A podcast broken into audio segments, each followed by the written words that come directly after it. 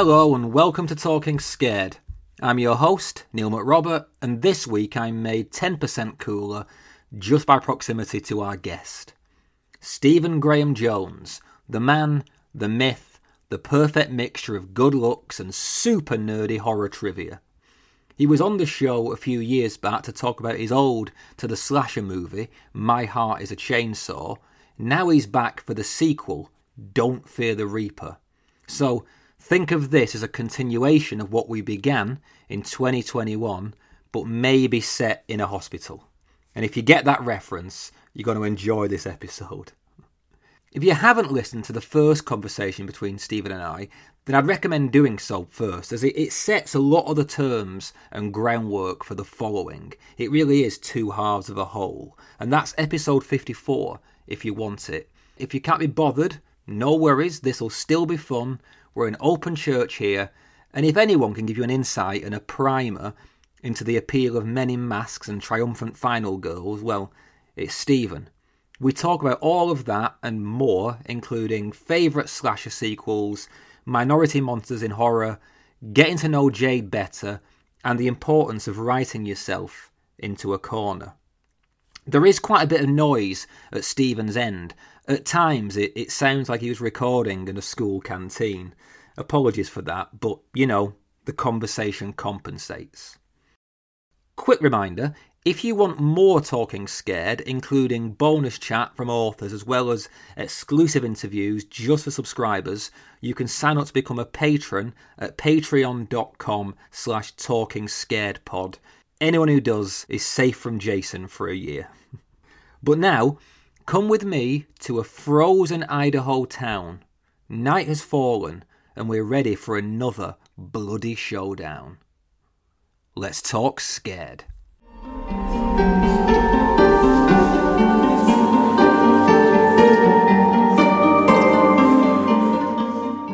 Hi, Stephen, and welcome once again to Talking Scared. How the hell are you?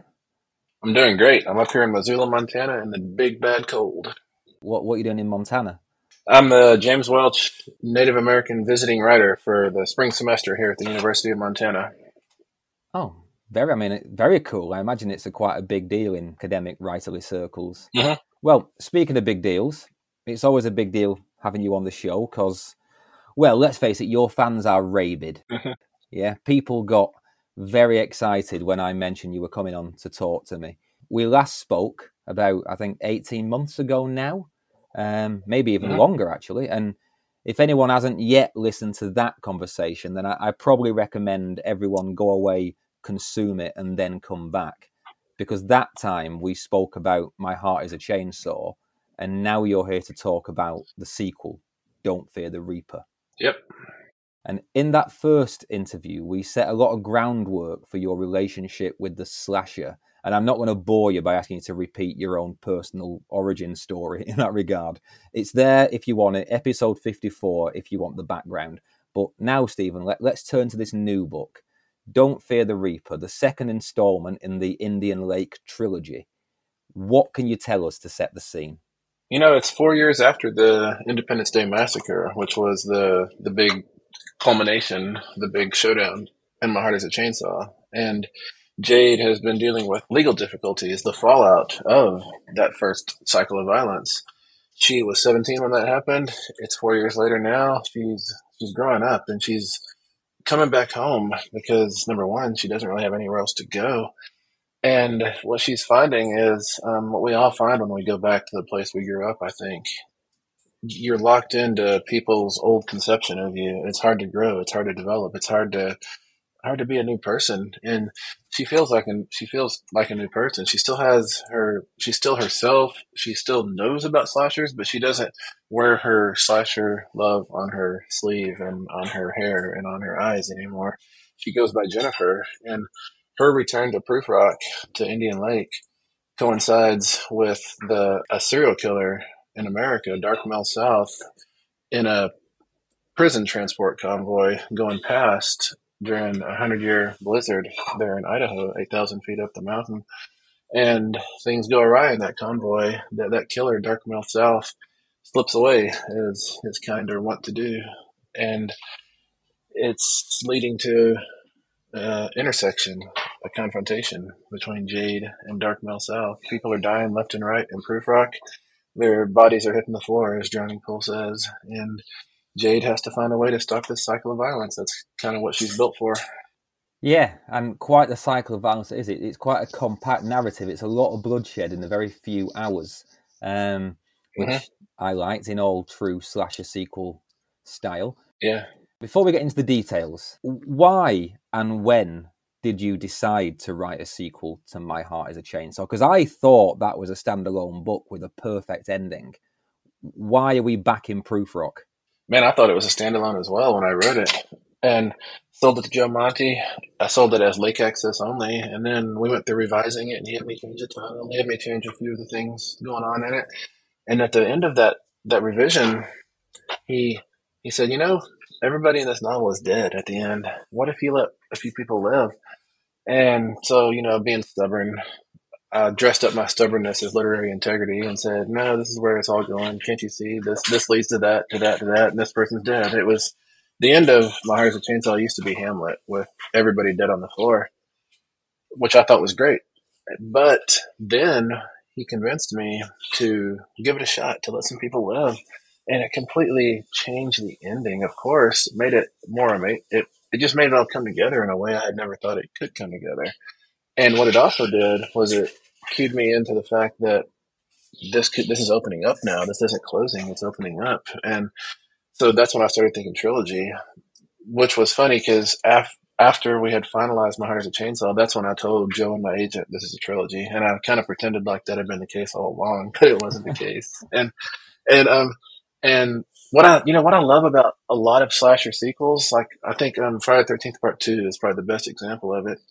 When the initial installa- the initial installment, Friday the Thirteenth in 1980, is this surprise hit and just takes over the world, that makes the market in the studio and the audience demand that there be a sequel. But this was not built for sequel. This was not built for franchising out, which is why you know Cunningham and Savini didn't play in the second installment of Friday Thirteenth, Friday Thirteenth Part Two, and but I love it when a different crew or the same crew, whoever, when they come into this this weird success, and they have to mine, they have to sift through the ashes and find these little bitty burnt threads that have been accidentally left over and pull them really, really gently so they can extract a franchise and hmm. somehow find another angle for this story. And I, I love it when the sequel is not planned. And that's the feeling I hope I can get close to with this trilogy that My Heart is a Chainsaw functions as a standalone, but then surprise, somebody found a little random thread and they pulled it and it opened up into two more installments. Well, I, I know I always kind of veer toward, towards obsequiousness when I talk to you, but um, I, I think you've surpassed Friday Thirteenth Part Two because in in Friday Two, they do that awful thing where they just kill off Adrienne King's character as if she's like you know just disposable. Yeah, yeah. Um, and it does yeah. feel like a, the closest thing to a retcon. Whereas this feels pretty seamless. Like it, if you'd said to me it was always planned as a trilogy, I would have completely believed you.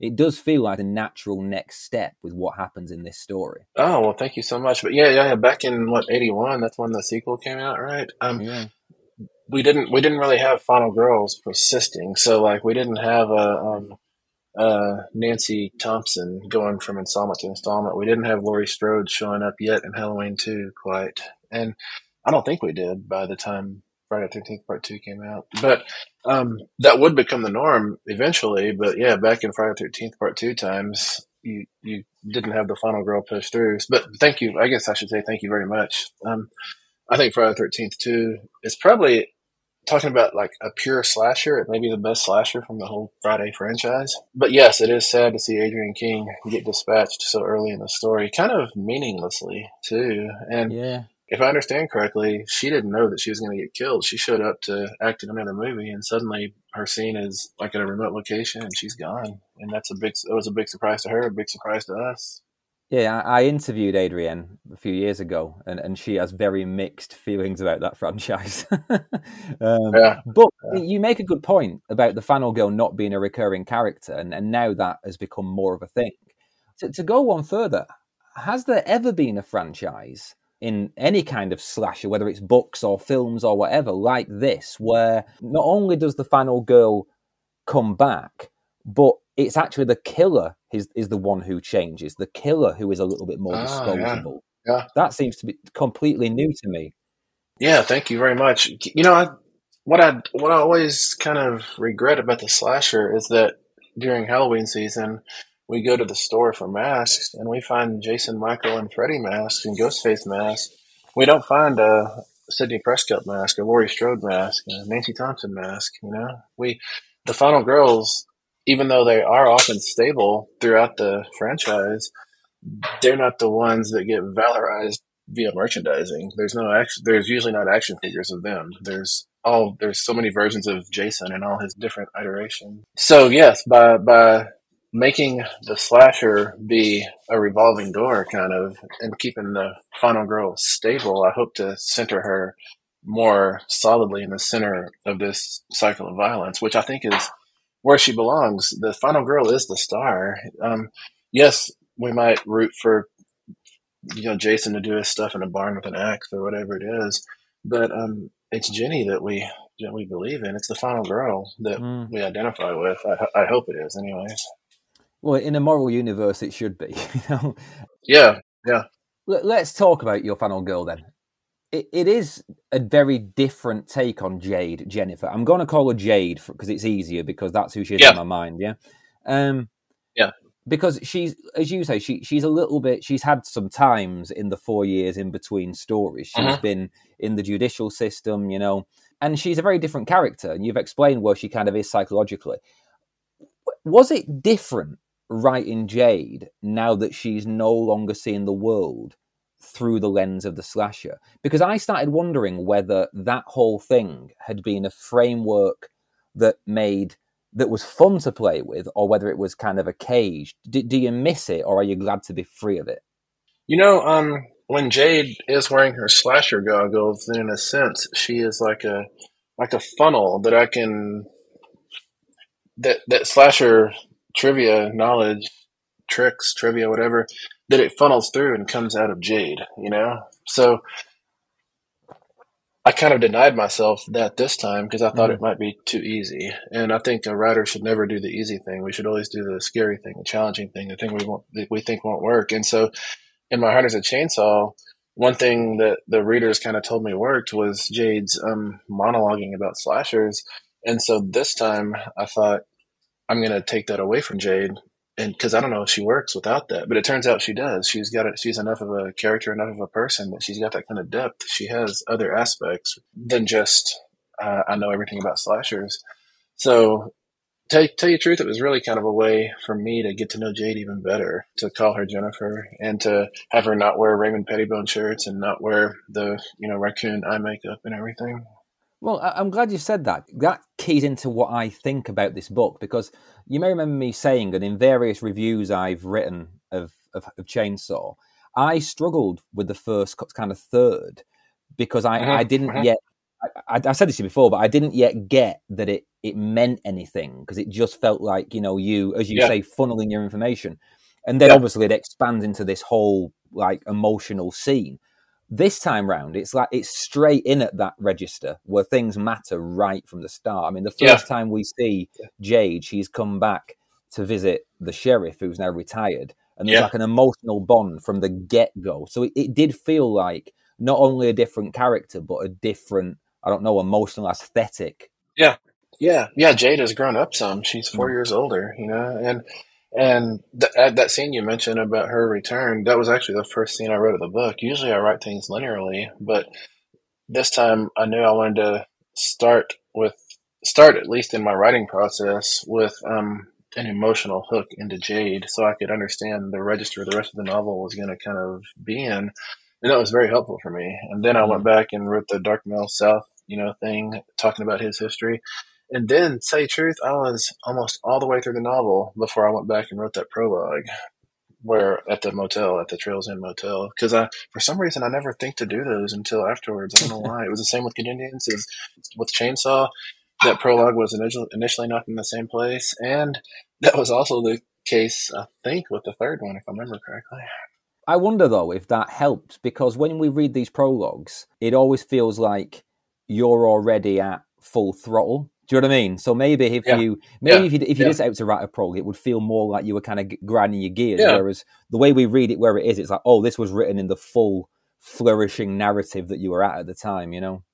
That's that's a good point. I had not considered that. I bet I bet you're right. And but also the benefit of doing a sequel like Don't Fear the Reaper is that the world and the characters are the characters are already there and the world is already built, so the story can just hit the ground running. That's that's why don't Fear the Reaper is able to drop bodies every few pages, whereas My Heart is a Chainsaw had to do more. Um, let me introduce this world, this lake, this town, all this stuff, and let me introduce these characters. Um, which maybe, maybe, maybe if I was a better writer, I would have found a different way to do it. But I did it the only way I knew how to do it. But Don't Fear the Reaper did not have to do that kind of slowing down, and it was really fun for that reason. Mm, so it's a condensed time period, and it just revs all the way through. Um, yeah, and like, but it's funny that you say that by taking away the weight of that slasher lore, that by taking it away, you made things hard for yourself. Because I, I listened back to our previous conversation uh, just this morning to prepare for this, and one of the things that I'd forgotten you said is that you emulate Philip K. Dick in this idea of, as you put it, writing to save your life. And as I understand it, by that you mean that you kind of you intentionally trap yourself in this kind of narrative mm-hmm cul-de-sac so that you have to find the, yeah. a, an interesting way out. Yeah, is that is that am I right in? That's exactly right. Well, that sounds exhilarating, but now that yeah. you have now that you have firmly, you know, broken through in capital letters, do you still feel able to take that risk when you've got the second part of a trilogy to deliver on a schedule and you know lead into the third? Yeah, can you still take those risks? Definitely. I think if I ever stop taking those risks, then that means I'm stopping writing. Like the the one piece of hopefully decent advice that I give students and people is always write yourself into a corner because then to get out of that corner, you have to become a better writer. And so every time you do that, you come out of that corner more and more capable. And I think writing yourself into a corner is the only worthwhile way of moving forward as far as I'm concerned. I love it when I'm reading a novel and I can tell with my right hand on the pages that there's 100 pages left. Then something happens, develop. There's a development in the novel, and I'm like, well, this has got to be the end. What did they include a sample of the, the next novel at the end of this novel? Because there can't possibly be 100 pages left. So I love it when when a story hits that wall and I feel exhilarated that there's something coming. I have no idea what it is, whether it's something I'm writing or something I'm reading. It's just so so exhilarating. But but yes, I'm if I'm not pushing myself, then I'm not writing as far as I can. I mean, I'm, which isn't, I don't mean to like malign anyone else and say that they're not pushing themselves. Everyone has their own little tricks for getting across the page. And that just happens to be mine to always, um, make myself be a better writer in order to move forward. In many ways, this book, Don't Fear the Reaper, is a more complex beast than my heart is a chainsaw and perhaps that's because you you don't have to spend time setting the scene and building the context you can mm-hmm. kind of give it everything um, but for example you know the first book played a lot with the question of what makes for a good final girl and, and jade projects that role onto her friend letha because she doesn't see herself as worthy enough because she's poor she's yeah. unbeautiful and most of all she, she's native. Yeah. Th- this time around, she seems to have zero desire to be the final girl. I mean, there's one brilliant bit where she actually says, "This isn't exciting anymore. It's exactly as terrifying as it should be." But um, this time around, it does seem even more complicated as to who the final girl should be and actually is. No, it definitely is, and I wonder if that's like a carryover from a 2012 novel, "The Last Final Girl," where there's the whole homecoming court, each of them kind of vying for final girl status. You know, I wonder if I'm if I am still doing doing that little dance. I didn't even think about it until now.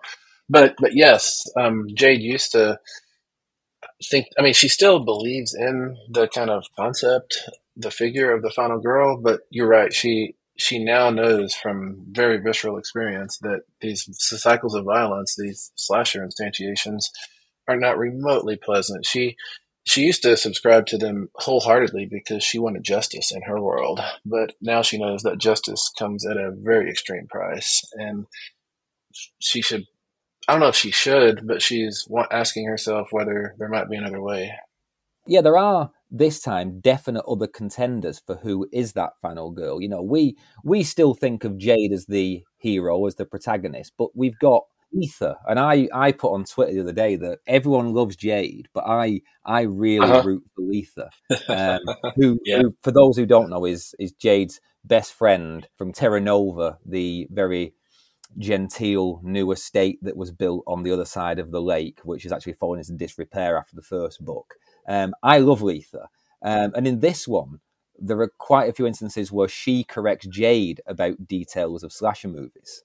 Yeah, yeah. And, and, they seem, I mean, they seem to be written to sound like throwaway moments, but knowing what we know about these two women, they actually carry quite a lot of meaning, don't they?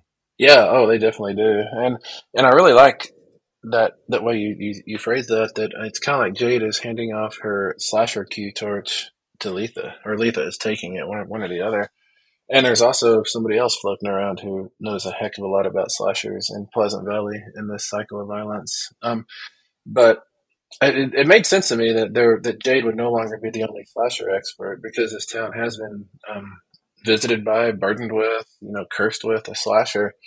So you want to like if if if giant bats are the thing plaguing your town, you learn a lot about bats, you know. And if slashers are what's plaguing your town, then to survive, you learn a lot about the slasher. And Letha has a lot to protect now, not just her her fortune and her, but she has a lot lot going, lot she needs to, to to protect. So the more she knows about the slasher, the better. It's almost like Letha watches them to armor herself up in a sense. Jade subscribed to the slasher when she was in junior high and then all through high school she subscribed to it as a means of life support almost. But for for Letha, she is putting on plate armor with every single VHS tape she queues up.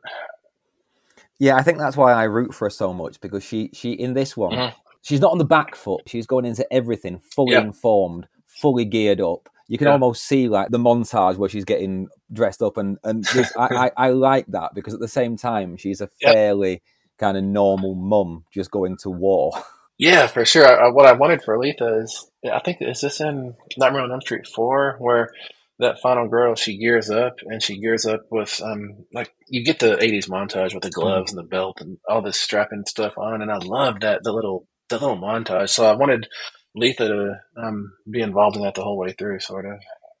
And then there is Letha's husband, Banner. Yeah he's the rookie cop left alone to deal with this kind of emerging shit show. Um, is he your version of Dewey, David Arquette's c- character from Scream? he probably is. Uh, I, would, I, would, have to admit, I, I, bet he is my version of Dewey. I think, um, I think until Scream, we didn't understand that a Dewey was so productive for a slasher cycle.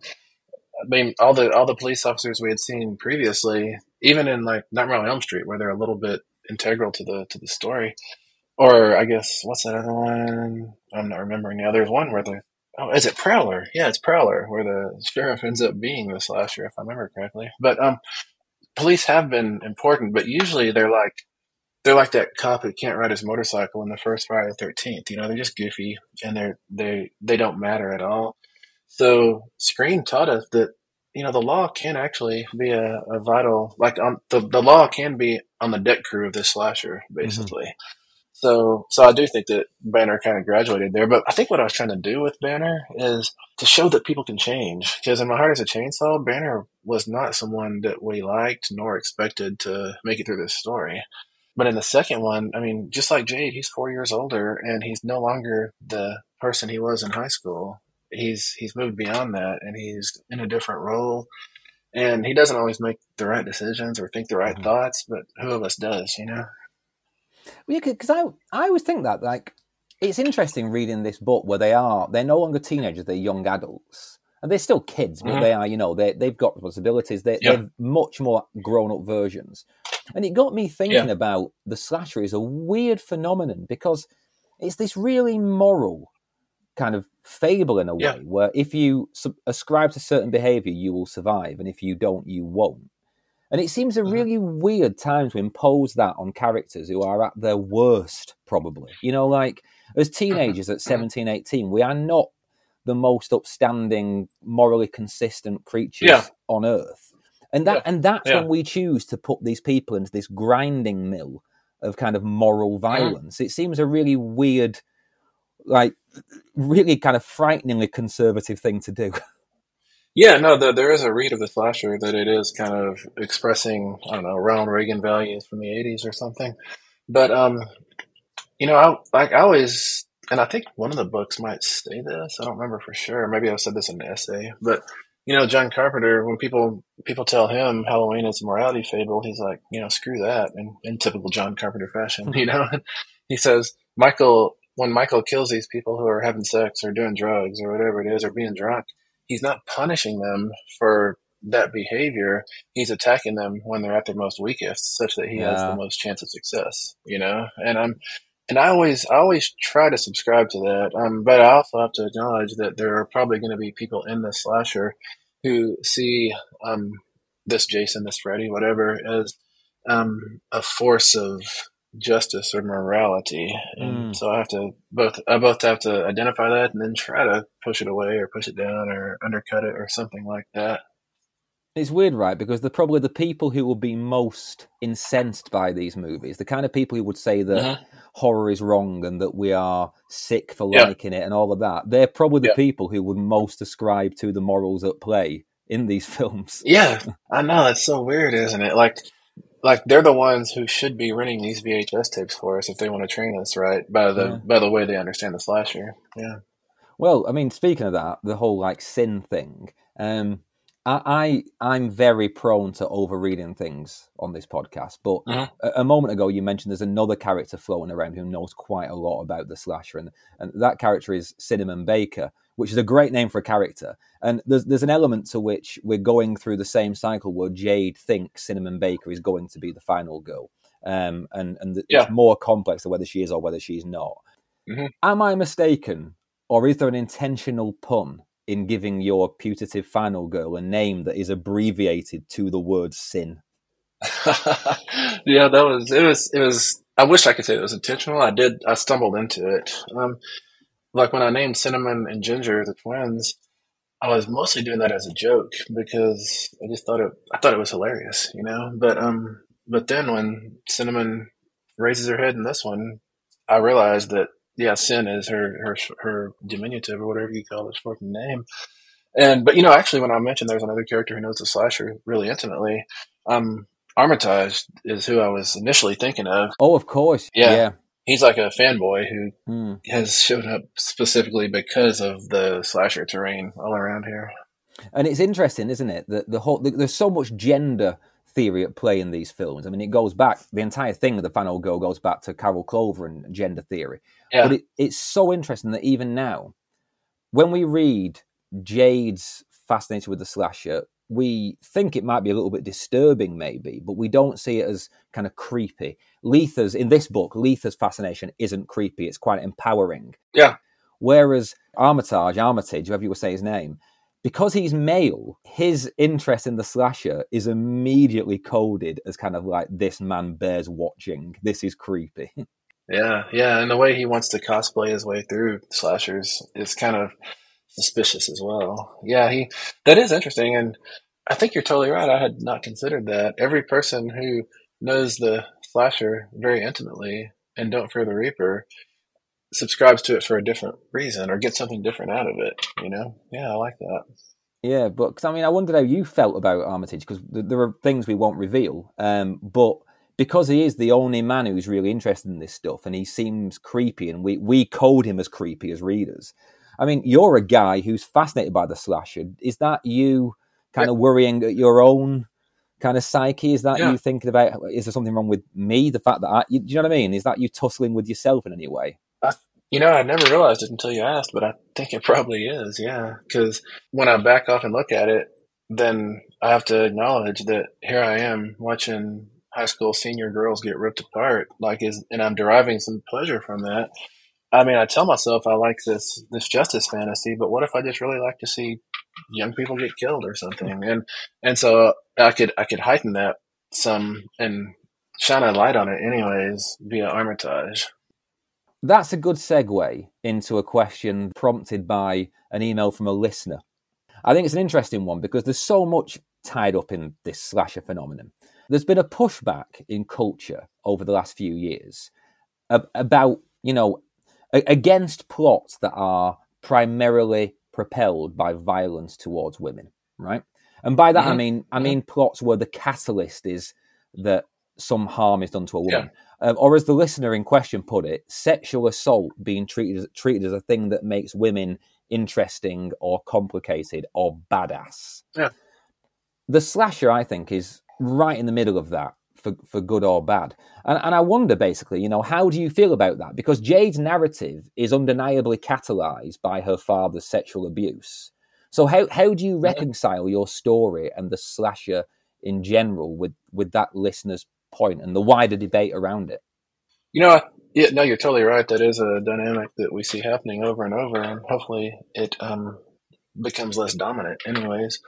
But in the first one, I think that's why I have Jade say, um, "Horror's not a symptom; it's a love affair." You know, I wanted her, I wanted her not to be defined by her trauma. I wanted her trauma not to be the um, the little keyhole through which the whole plot has to squeeze.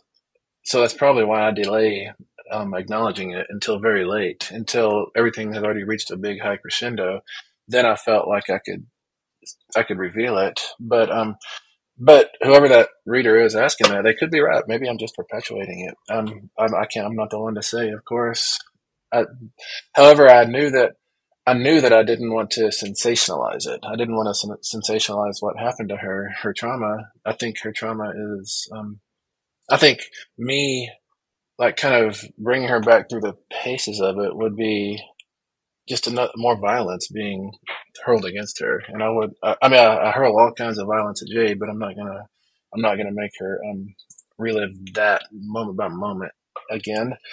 And um, if there are any echoes of that type of trauma and Don't Fear the Reaper, I also try to leave them off the page. And it's not that I'm flinching. I don't think it's that I'm flinching. It's that I don't want to sensationalize, and I don't want to. Um, I don't want to say that these women are only interesting due to the trauma that they've had. You know, I don't think that's a that's fair at all.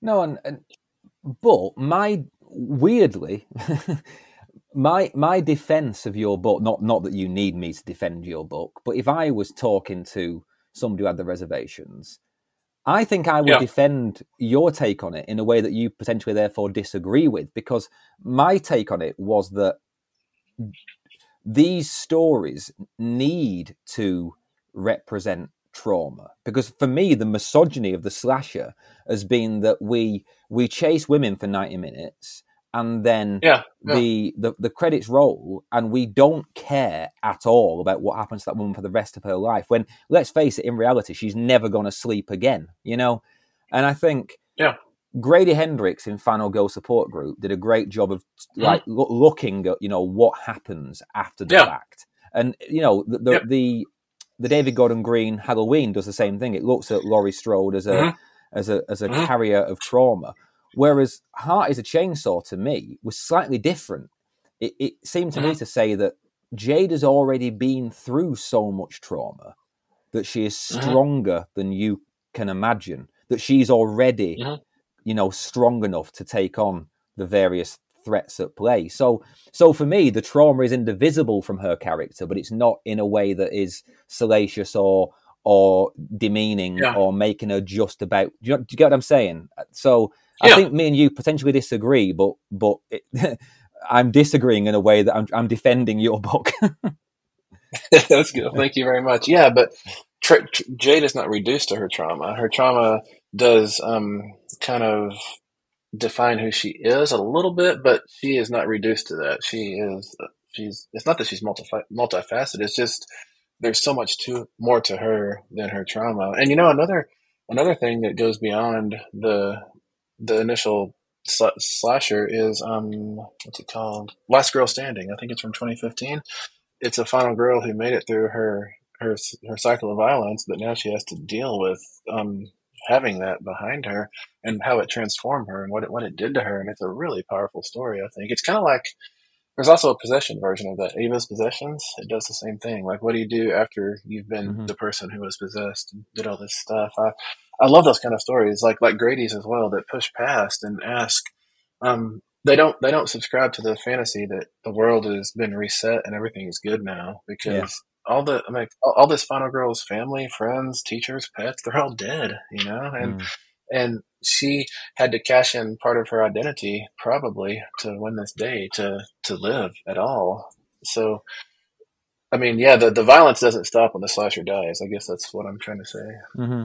I always think the most authentic end to a horror film, although it's not a slasher, is, is Texas Chainsaw. When she's sitting in the back mm, of that truck and she's laughing yeah. and screaming, yeah. and you know she's never going to be all right again, you know? And I feel like yeah. that does enough in that one little few seconds of, of video. You know, Tobe Hooper uh-huh. nailed it, you know, years before uh-huh. anyone else tried. He'd already nailed the fact that these these wounds go far deeper than the skin. Yeah, no, for for sure. And there's actually um well, I can't say it yet. Um yeah, no, I agree with you that Texas Chainsaw Massacre is not a slasher. It's I don't know, it's a cannibal story, or it's that old um, country people, country people versus city people story that we mm-hmm. see so many times in horror and, and, elsewhere.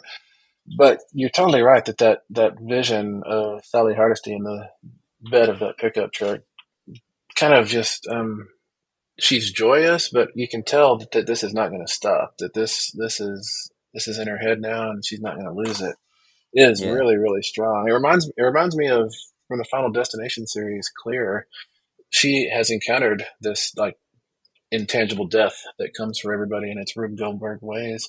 And so she ends up in a padded room because what else can, well, how else can you deal with this, with mm-hmm. this knowledge? It's almost, I mean, tell you truth, Clear's response is kind of the response characters often give when they confront a cosmic horror.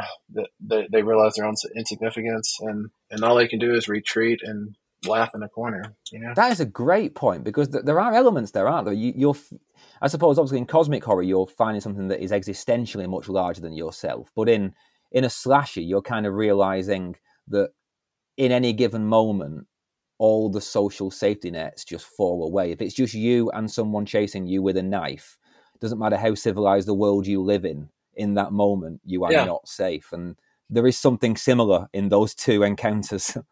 There is. It's like it's like Laurie Strode in Deep in Suburbia, running to house after house, knocking on the door, and society has collapsed for her. It's not. It's no longer protecting her. She has to do it herself. Which I really think that that first um, cycle of the slasher, the golden age, from like I don't know, seventy eight to the mid eighties, anyways. I think it had a whole lot to do with a latchkey kid generation, kids who knew that when they came home, they were on their own until dinner. If they encountered bullies at the park, if they encountered, if they got in a home alone situation, whatever it was, it was only them that they had to rely upon themselves. There wasn't a cell phone to call anybody. And I think so many slashers um, just dramatize that and heighten that. It's a kid alone running from terrible things. And I, I have a, I suspect that that's a big reason why the slasher caught on and metastasized so wonderfully in the 80s was that it answered an anxiety or it reflected an anxiety that lots of these latchkey kids were having.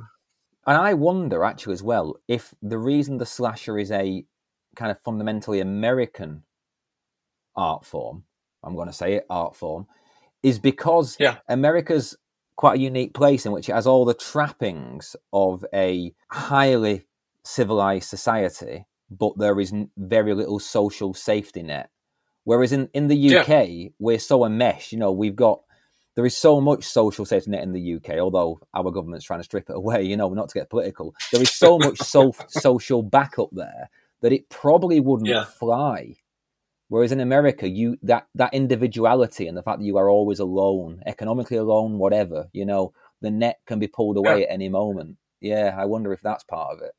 I think you're totally right. I mean, America, one of the like um, core myths that Americans subscribe to in order, in order to get through the day is the the rugged individualism idea. You know, being able to go out in the woods and you know be a blacksmith, be a hunter, be a trapper, um, be a water purifier, like do everything. You know, it's like Hank Williams Jr. song, "A Country Boy Can't Survive." That's that's the fantasy, the myth that propels America from day to day, week to week, year to year. And but yeah, the flip side of that rugged individualism is if a bear steps out from behind a tree and wants you, it's only you. You can't call the bear patrol. You know. Yeah, and that is that kind of cosmic terror. A bear may as well be Cthulhu in that moment. You know, you're on your own with it. yeah. Another great segue you're giving me, Stephen, because you know, rugged individuals, you know, myth- mythologizing of certain things in America. You know, let's talk mm-hmm. about Dark Mill South, this legendary killer of many guises who roamed the highways and byways of the Midwest. Um, don't want to dwell too much on him because the kind of the point of your books is that he isn't as significant as Jade and Letha and the others, but he does bear talking about, you know. Yeah. He is a kind of folkloric figure. He's like hook handed, he's scarred, he's massively tall. He feels like the distillation of, you know, the American menace. Where did you dredge him up from? That's a really good point. Um, well, as, as I in the acknowledgments, I get his name from a Jerry Reed song, Amos Moses. I'll, I'll persistently mishear Doc Millsap in that song is Dark Mill South until I looked it up, I didn't even know it was actually Doc Millsap, but that's just the name.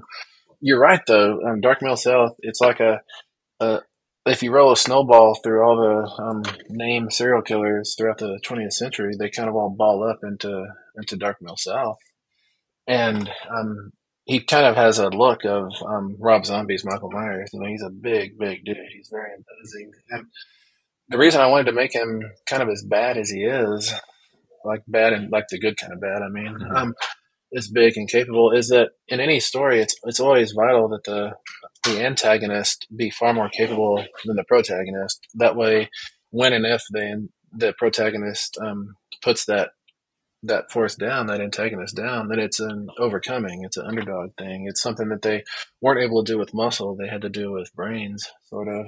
And which is to say, I'm kind of always reaching for the Nancy Thompson ending in Nightmare on Elm Street, where she thinks her way out of it instead mm-hmm. of um, grows muscles so she can chop Freddy in half or anything like that.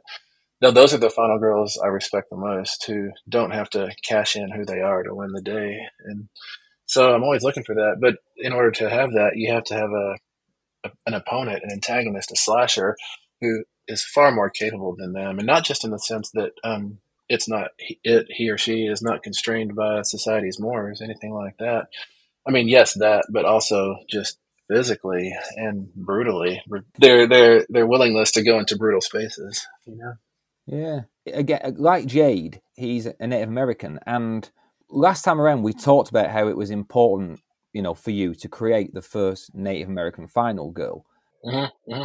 i'm not sure we've ever had a Native American slasher, like not counting Mohawk because she's more of an avenging angel.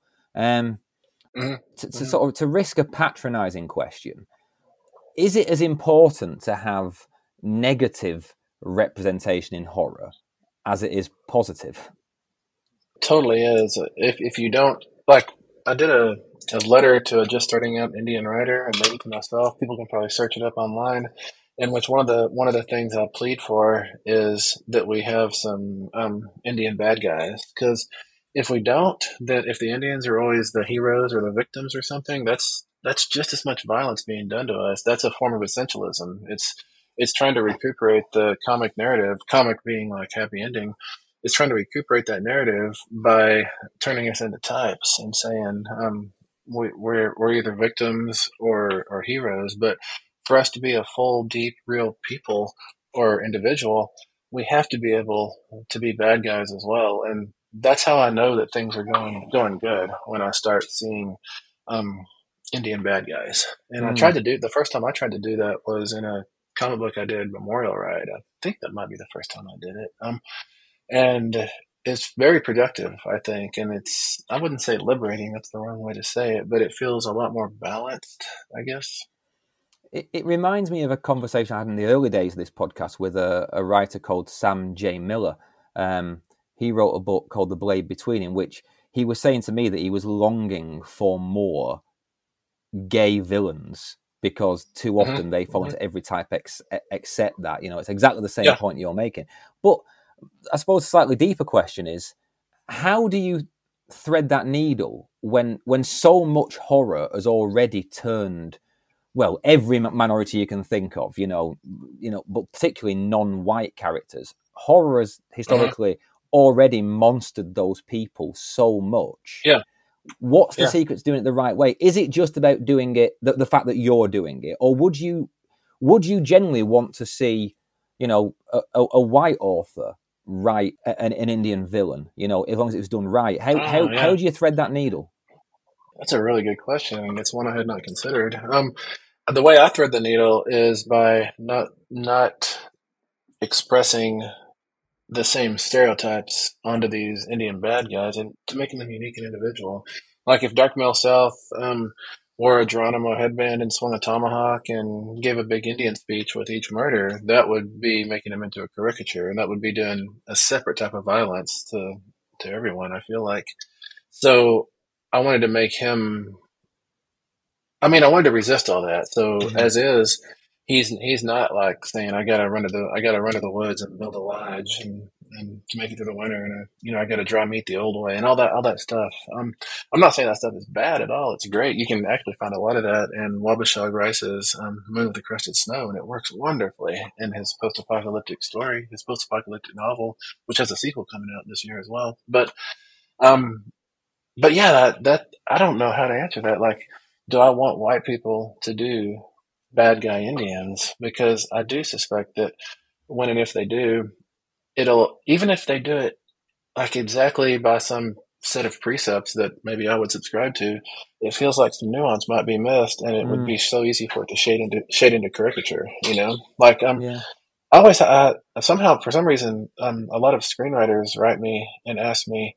Um, they'll say I have a Native American component in my screenplay, and how do I do that respectfully? Which is wonderful. I'm glad that they're looking for help and they're acknowledging the fact that it, there's a lot of wrong ways to go there.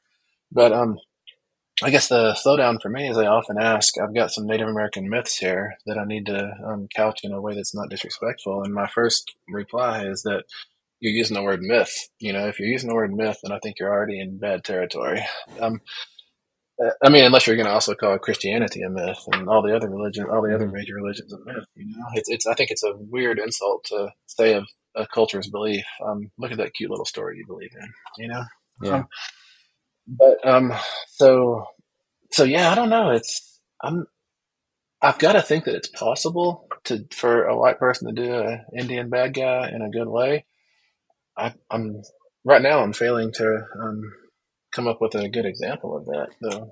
Oh yeah, and this is far from me advocating for it. You know, I'm just I'm just interested because I can totally see how everyone would get really sick of seeing themselves only as these dull two-dimensional good yeah. guys. I can totally get that because you know I, am I'm a white British guy. Trust me, there is a multiplicity of characters uh-huh. I've seen that I can you know can, can see myself in. You know, um, it's just it, it's that it's that unbridgeable thing, isn't it? At the minute, where like in order to get to the place where everyone can do that, there's going to be so much yeah. hurt and so much insult and so much fucking just stuff done wrong. It's almost like Christ. How do we how do we get to the future when we can? This is done respectfully across the board. Oh, it's yeah. almost like you don't want to take this. Do you know what I mean? I just it's an unsolvable knot. Yeah, I don't quite know how to how to pick apart that that Gordian knot. Really. Yeah, we, we need some like um, Alexander the Great, like in the Watchmen, cutting through the Gordian knot. Yeah. You know, yeah. And past past we need we need we need Osterman to come. Is that his name? John. John, Doctor Manhattan. We need him to push the fast forward button. And yeah. You're right, and right. Get get us 30 years in the future, and that would help immensely. But but you know, I'm teaching a class right now. Um, as part of this visiting professorship I'm doing, they wanted me to teach a Native American lit course, and I don't really teach lit. I only I only ask questions in class that I think help me become a better writer. I'm, I mean, lit, literature teachers are great. I'm not a literature teacher. That's the trick. I don't like the, the type of analysis and um, all that that goes on in the literature classroom. I love it. It's not something I can do very well. Mm-hmm. But what I can do is ask craft questions and genre questions that, if answered or at least engaged, help me understand things better and you know help me be a better writer. So the Native American Lit course I'm teaching right now, I'm teaching as a genre course. I want to identify the conventions and tropes that um, possibly characterize this set of books we're reading and distill them out and see if they can be arranged into a formula that anyone can replicate, or if it's only um, American Indians that can do it. And but the immediate problem you face with that is if you say only Indians can write Indian lit, then the next step you have to take is who is an Indian, and that is something that um, is very, very um, it's very dangerous.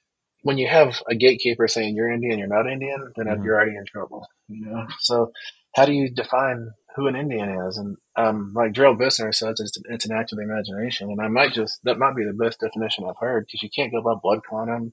You can't go by enculturation. Like with Jade, that was, that's, that's a, that was probably my, the main reason I set Jade in Idaho is instead of Montana or Colorado. I know Colorado better and I know Montana better. And Montana is Blackfeet country and Jade is Blackfeet.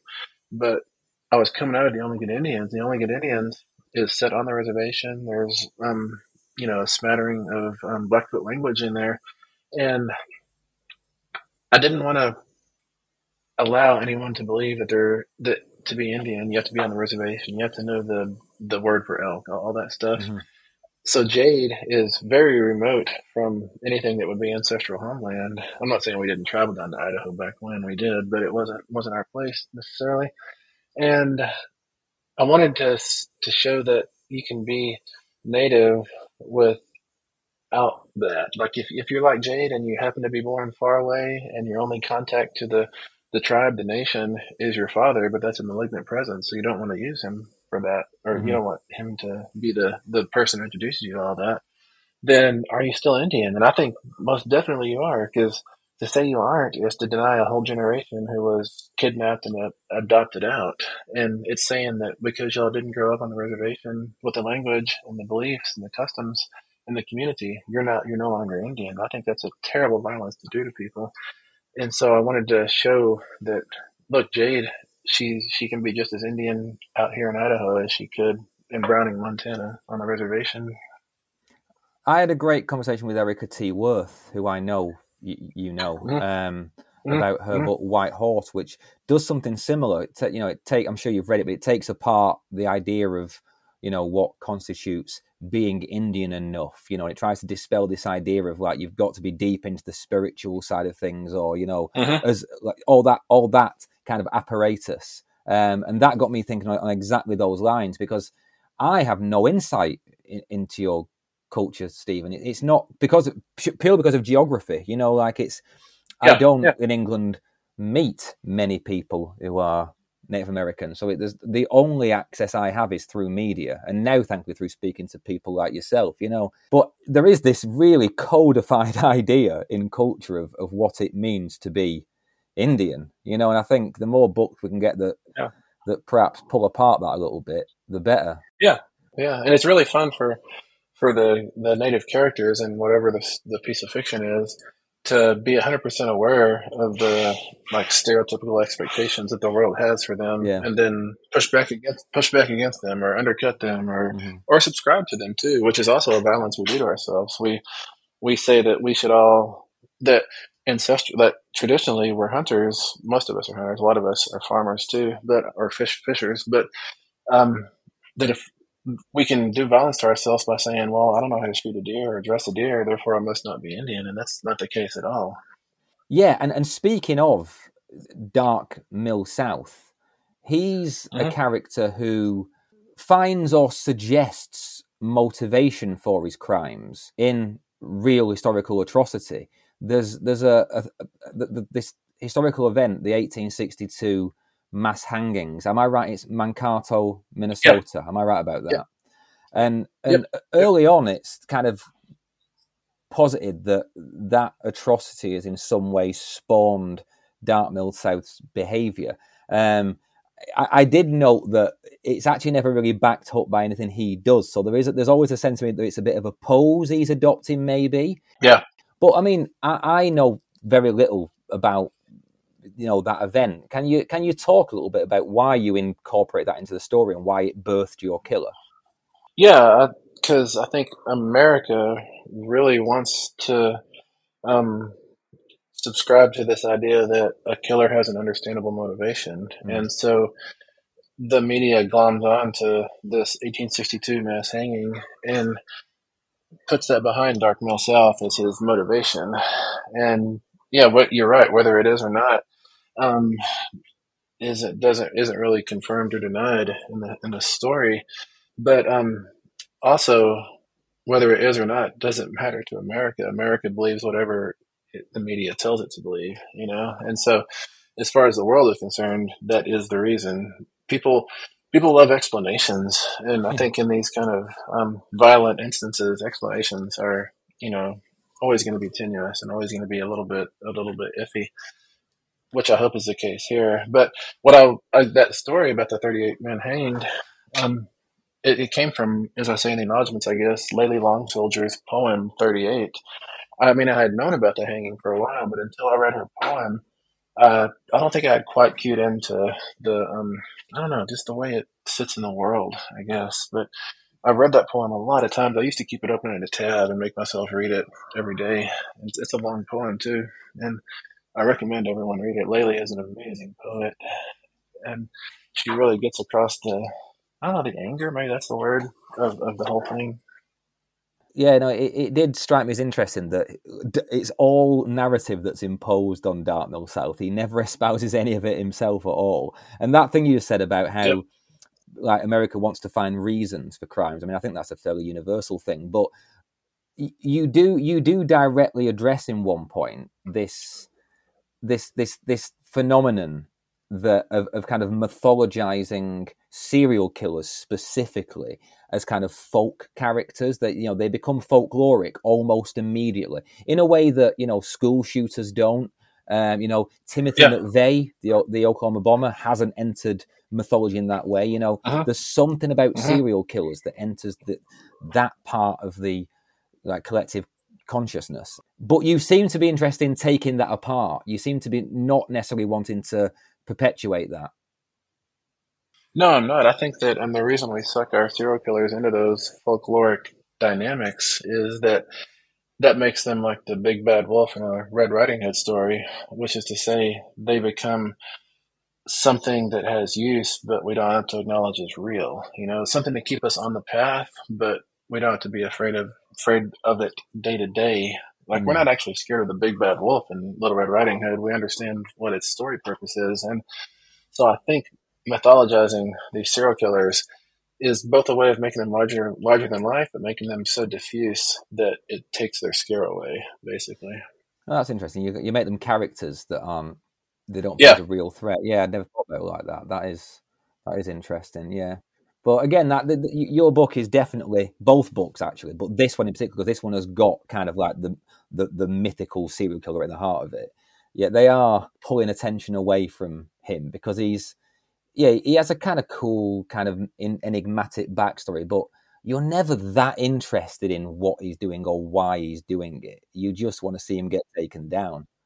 Yeah, or you want to you, you I mean you want to see him taken down, but also it's like um you remember that old comic book cover of Thor and Silver Surfer about to hit, about to attack? Like Thor is coming down from the sky with a hammer, and Silver Surfer Surfer's got his arms up, I think. And we love those kind of um, like Rumble in the Jungle type. Mm-hmm. Um, the two the two biggest people are going against each other, you know. And I think we want the showdown when we know how how capable and brutal Dark Mill South is. We want to see the the lid peeled off of that for a moment, you know. Yeah, and all I'll say is, without any spoilers, is that the the very final confrontation is an absolute fist pumper. Thank you. That's, that's what I wanted. Thank you very much. Yeah, I was I was delighted. Um, but uh, enough about men because I, I don't want to turn your book into a yeah. treatise on serial killers because the you know on yeah. the whole kind of meta reasons that's not the point. Um, something when we talked about trauma about half an hour ago, one of the things that really struck me from like the absolute core of this book is that My Heart is a Chainsaw was a book primarily about young women and their fathers. So Jay's father's influence on her is awful. Letha's dad turns out to be a murderer, which is, you know, arguably worse, but who knows? Um, it's yeah, it, it's about the influence of bad fathers.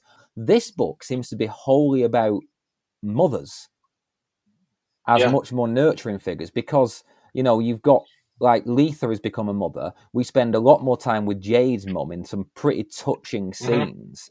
Um, i- is Mhm. that a fair comment? Is that something you were doing on purpose, or is that just being Yeah. kind of giving you a narrative? No, I mean, no, it's it's definitely accurate, and um, I did definitely realize that Chainsaw is very much about malignant fathers, and and I thought it, it's going to be too heavy if I do Don't Fear the Reaper, the second book in the Chainsaw stuff. If I do it all about fathers as well, so I did shift over to mothers. I mean, partially to be even handed, you know, Mhm. but partially just to avoid repetition too. Changing tack before we finish. Um, I always want to take the opportunity to just to talk slashers a little bit more with you because you're a kind of Yeah. just hive of information. Um, and and this book is almost as chock full of references as the first. And Mhm. I, I did Mhm. I did wonder as I was reading it, is there a pressure to always dive deeper or to keep up with the newer entries? I mean, you make quite a lot of jokes about Jade having been in prison and not being fully in the loop. Is that just your way of getting out Yeah. of stuff? Because I imagine there's a lot of pressure there. Yeah, well, I wanted to. The there there is a lot of pressure, and but I, at the same time, with Chainsaw, the first the first novel, I didn't want to hold back at any point. I didn't want to feel like I was saving it for the next one. So I just Mhm. tried to let Jade and Jade and the narrative express everything about slashers they could, such that my tank was on empty. Therefore, in the second book, I'd have to go to a reserve tank or something. But with this one, yeah, the, the kind of the running joke is Jade has missed the last four or five years of horror films and of slashers in particular, and that kind of leaves her at a disadvantage because there's things going on. There's um, signals being given that she's not quite picking up on because she's no longer in the loop. And yes, um, I like. I remember with the first one, there was a lot of people making Letterboxd lists of all the films that are mentioned in passing in My Heart is a Chainsaw, and a lot of those are probably the same ones this this round. And but I knew I couldn't write for those lists if that makes sense. I don't want to like be playing a trivia game. I only Yeah. want to include um, slasher slasher trivia when it's coming from the character. I don't want it to ever like I was talking about Jade being a funnel, and I imagine like the clouds condensing into droplets that go into that funnel. I don't see me as um, sneaking out my little trove of slasher trivia and pouring it into that funnel because that's not that's not how it should work, and it's too easy to make it work like that. So I had to always be on guard. Well, I've got to check one film because y- y- you reference it in a in a quite creepy scene. Actually, there's an extended reference to a film called Curtains. Right now, I've Yeah. never even heard of this movie, but you mentioned this Ah. iconic ice skating scene and a hag mask. What have I missed? Is this is this a, a thing I should know about, or is it really a deep dive? It's it's not it's a little bit of a deep dive, but um that ice there's a scene in Curtains where the killer in a hag mask is ice skating and I believe has a little sickle, much like the character does in Don't Fear the Reaper, because that person is cosplaying this moment. And it's really pretty haunting. I think they the film is slowed down a touch there. Not not quite super slow motion, but it's slowed down a little just to like make it more impactful. Really, really, really effective. And um, Curtains is wonderful as it is. I would love to. I would love it if more people knew Curtains, and um, I don't know if that means a remake or a new release or, or what. Mhm. But um, I, I believe in Curtains. Curtains was one of the really good ones. Okay, I'll I'll check it out because I, I like, like I say it's completely Mm. new to me, and um, I also I've got to ask you. Last time I asked you what your favorite slasher is, right? And you said Scream. Well, without even Yeah. pausing, you were Yeah. like Scream. Yeah. What's your Yeah. favorite slasher sequel? Because it can't be Scream Two. no, no, it's not. Um, that's a good question. I haven't thought about that. I think, I think my favorite sequel to a slasher is probably Prom Night Two. But the funny thing about Prom Night Two, if you've seen it, is that it was actually not a prom night um, screenplay until somebody decided to put that name on it. So it's really just a different story set at a at a high school. it's a really fun, wonderful story, and it's hard to call it a slasher. It's it's it's supernatural in a different way than slashers tend to be. But if I'm sticking to a a sequel that is a slasher, then let me think right quick. Nightmare on Elm Street 2 is fun with Jesse. Um, I liked Halloween 2. I liked how Halloween 2 picks up right where the first leaves Mhm. off, even though Jamie Lee Curtis is wearing that funky wig. Um, you know, it might be I mean, this is not at all to say anything bad about um, the second Friday the Thirteenth, which I think is really really strong, but I think it might be Final Destination 2. I like Final Destination 2 a lot, man. It's got that that log, um, that log truck on the interstate. Yeah. That's what it opens with, Yeah. and that is so iconic and so terrifying. And I think it really lodged itself in all of us, such that anytime we're on the interstate, we are a little bit nervous about that. And um, and I love how the second Final Destination it ups the stakes and it has to go back to tough to clear. And yeah, it's just there's nothing. I don't think there's anything at all wrong with the second um, Final Destination or the third. I love the third one as well. That's a good shout. Can I tell you what, I'm, what my favorite is? Because you may not even agree it's a Mhm. slasher, right? Because I don't know. This Yeah. is right. Psycho two. I absolutely love Psycho two. Is do you think Psycho's a slasher? I think it's a proto slasher. I think you've got the signature weapon, you've got the mask. Um, I do think that Norman Bates is a serial killer, not a slasher, but Okay. um, it's got so many. It's got so many of the characteristics of a slasher. I think it it was very formative. Like you add Psycho to the Giallo, and you get Black Christmas basically, and then from Black Christmas, the only way Black Christmas misses being a slasher, I think, is that there's actually no confrontation between um, Jess, the final girl, who's a wonderful final girl, and um, the slasher. At the end, it's kind of like a slasher, not a puppet, but it's a, a someone being pushed out by the slasher as the slasher. So she puts that person down, but it's not it's not Billy, you know. Mhm. And Yeah. but then we see, but then um, Black Christmas is kind of answered or not one up. It's followed up by Halloween. What four years later or 5 Mhm. whatever, three years later, and um, and then the slasher gets codified. So um, I think we got so much that we need from well, both Peeping Tom and Psycho, Yeah. but then it gets funneled through through the Giallo, and then we have to, and then I think Texas Chainsaw Massacre, even though it's not a slasher, did a lot to to kind of carve out what a final girl is and can be, and then it all washes up on the shore of Halloween, and we're off to the races, man. Well, I, I love Halloween too, but yeah, Psycho too because I just think it's a really quite. I remember one of Yeah, those films that I saw it on my tiny little grainy TV when I was watching it in my room, and I shouldn't have been. I was supposed to be asleep, and I saw all the best horror Yeah, films that yeah. way, and I remember watching Misery that way and screaming when she broke his leg. And but yeah, Psycho two. There's a scene where like the girl he's dating goes down in the cellar, and we all know what's happened in the past, and it's so creepy. Oh, it is. And then, of course, at the end, shovel to the head. My favorite ending to any Yeah. horror film ever. So yeah, so that Yeah, yeah. Well, you know, Yeah.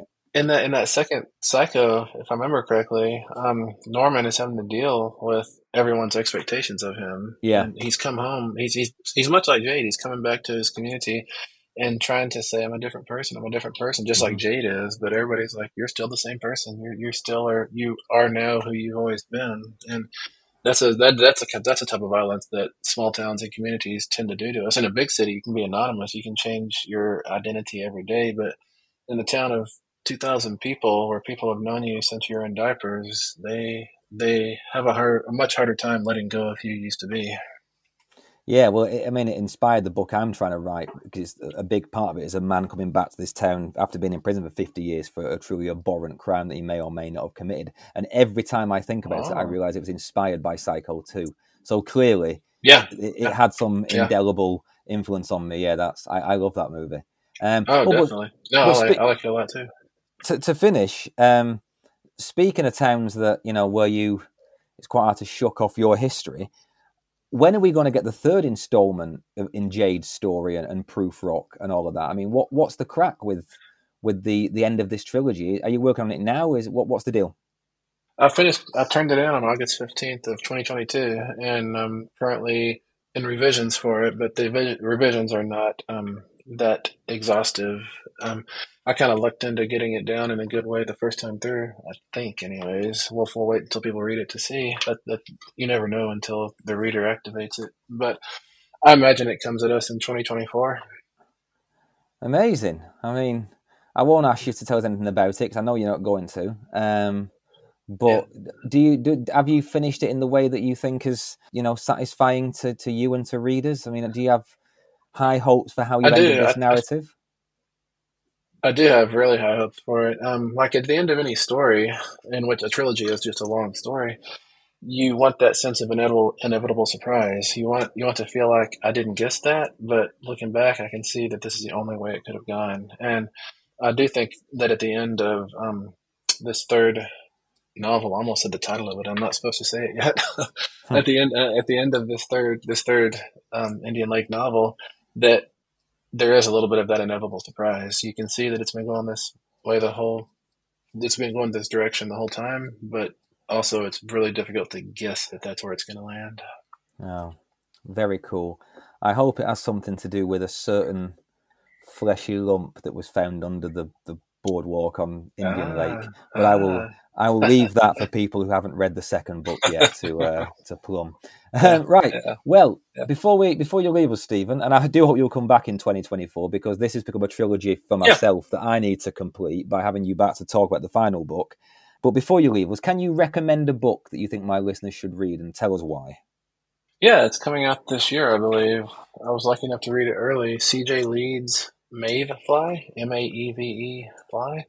It's a horror novel, and it's really icky and uncomfortable, and it completely worked for me. Every once in a while, a novel just absolutely sings for me. And the last time that happened, maybe, was Mike Bockoven's Fantastic Land. Before that, it probably would have been Gemma Files's experimental film. Mm-hmm. And now it's Maeve Fly by CJ Leade. I've completely completely lost myself in that novel and was 100% jealous that I had not written written it myself. And I hope the book does great. It's got a lot of lot of comparisons to American Psycho, which intrigues me. Yeah, yeah, yeah. Yeah, I love American Psycho too. We, we can all do with a bit more ick in our lives. Yeah. Okay. Well, I will check. Definitely, I'll try and get the author on the show. Maybe. Um, Last question, Stephen. Normally, because I'm asking this for the second time, because I asked you last time, and normally I go back and check what you said last time, but I didn't. So who knows? What truly scares you? I think other people, you know. I mean, I guess what's what the thing that scares me the most is that um it's childhood hunger, I think, childhood starvation, and that terrifies me that we live in a a world or reality where we can let kids go hungry. That just hurts my soul, I guess. And and it's not like people are stealing that food away from kids, but there mm-hmm. are so many people who could be feeding those kids who are not feeding those kids. And and those are the people I'm scared of, you know, the people who can rationalize to themselves that um, some people have to starve for other people to to be okay, you know. And I don't I don't think that's gonna really get us into the future very well. I think we need to be better somehow. Fingers crossed, man. Fingers crossed we all get a little bit better. Yeah, yeah. And I, tell you the truth, I think this, I think, I think the slasher helps us get better. If if we can read and engage enough slasher stories, then we can um, suspect that there is a slasher on each of our back trails, and those slashers, man, they keep us honest. They make us make better decisions. I think they make us be more compassionate. I'll take that. What a what a I never thought we'd find a way to think that you know slashes could potentially solve the many problems of the world, but I'll, I'll take it, Stephen. I'll take it. It's, it's, the, it's the, best we can perhaps hope for. um, listen, man, I always appreciate your time because I know you're always highly in demand. Um, thanks for talking to me again. Thanks for coming back and letting me quiz you about slashes again. I, I don't need to push this. People know what they're getting with your stuff, particularly the Proofrock novels, and and this is a more than worthy successor to My Heart Is a Chainsaw, and it, it's going to do great in it. Let's face it. But yeah, Stephen, thank you very very much for talking scared. Man, it's always great being on this. It's always great talking to you. Thank you very much.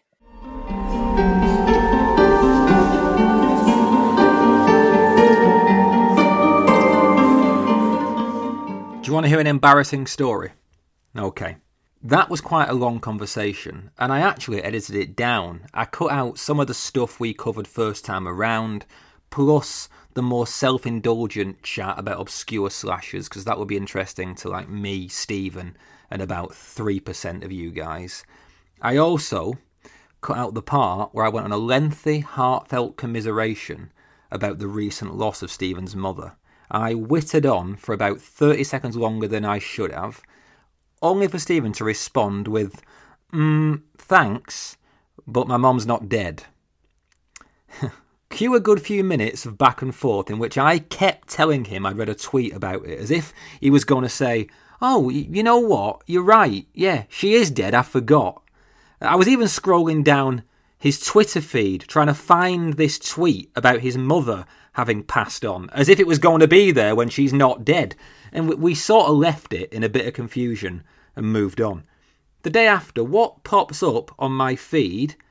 The post about his mother passing away. Upon closer inspection, it turns out it was Stephen Graham, the British actor who actually needed my condolences. yeah, I messaged SGJ and he was typically nice about it, but it was more than a little embarrassing. Hmm. Anyhow, I hope you enjoyed this episode. Stephen really is a delight to speak to. I, I, don't know how he summons these uber niche references so readily. You read the books and you imagine him trawling IMDb for info, but no, it's all just there in his brain. Like My Heart is a Chainsaw, Don't Fear the Reaper is a bonanza for horror nerds. It's less overt than Chainsaw, the references are not quite so thick and frequent because, as he said, these characters have moved on. And that does make it an easier book to get into because, like I said, the emotion is there right from the start this time. If I'm honest, there is something about Stephen's fiction that I always appreciate way more in hindsight than in the act of actual reading. I find his prose style, and in particular his dialogue, to be so like naturalistically fragmented and non-linear that sometimes I struggle to keep up. It, it can make for a, a, pretty frustrating read when I'm trying to read at pace, as, as I always am for this show. But afterwards, it, it's like looking at a complete jigsaw puzzle or an optical illusion that suddenly makes sense. Oh, it's not a jar, you realise. It, it was two people kissing all along. So, in the end, I really enjoyed Don't Fear the Reaper, especially the literally fist pumping ending. But yeah, I have to work for it. I had to slow down and commit to some proper close reading. Does anyone else feel that way, or, or is it just me? Are you all whizzing through this stuff at pace? Let me know. You can get in touch. You can give me your thoughts on the book. Are you Team Jade or Team Letha? What do you think about the thorny issue of negative representation? Or what do you think will happen in the final instalment of this trilogy? Whatever you want to talk about, I'm on Twitter and Instagram at TalkScaredPod or email me your thoughts in full at talkingscaredpod at gmail.com. Please, if you're new, subscribe to the podcast if you like it leave a review if you can. I'm going on the hunt for a sponsor in earnest, and this stuff really matters. Also, as mentioned ad nauseum, if you want to kind of give hands on support to the show and get loads of bonus content, you can sign up at patreon.com slash talking scared pod for a few dollars a month the next thing to be uploaded is a true exclusive interview with the authors of the new book, The Black Guy Dies First Black Horror Cinema from Fodder to Oscar. It's a great eye opening conversation with one of the writers responsible for horror noir. I'm back next week with another landmark episode. Mariana Enriquez joins me to talk black magic, political horror, and the most hideous lore from Patagonia. That's all there in her epic Our Share of Night. Do not miss that one. Until then, though, have as much sex as you want, drink all the beer, take your drugs sensibly. The slasher rules just don't matter anymore. Read good books, and remember, it's good to be scared.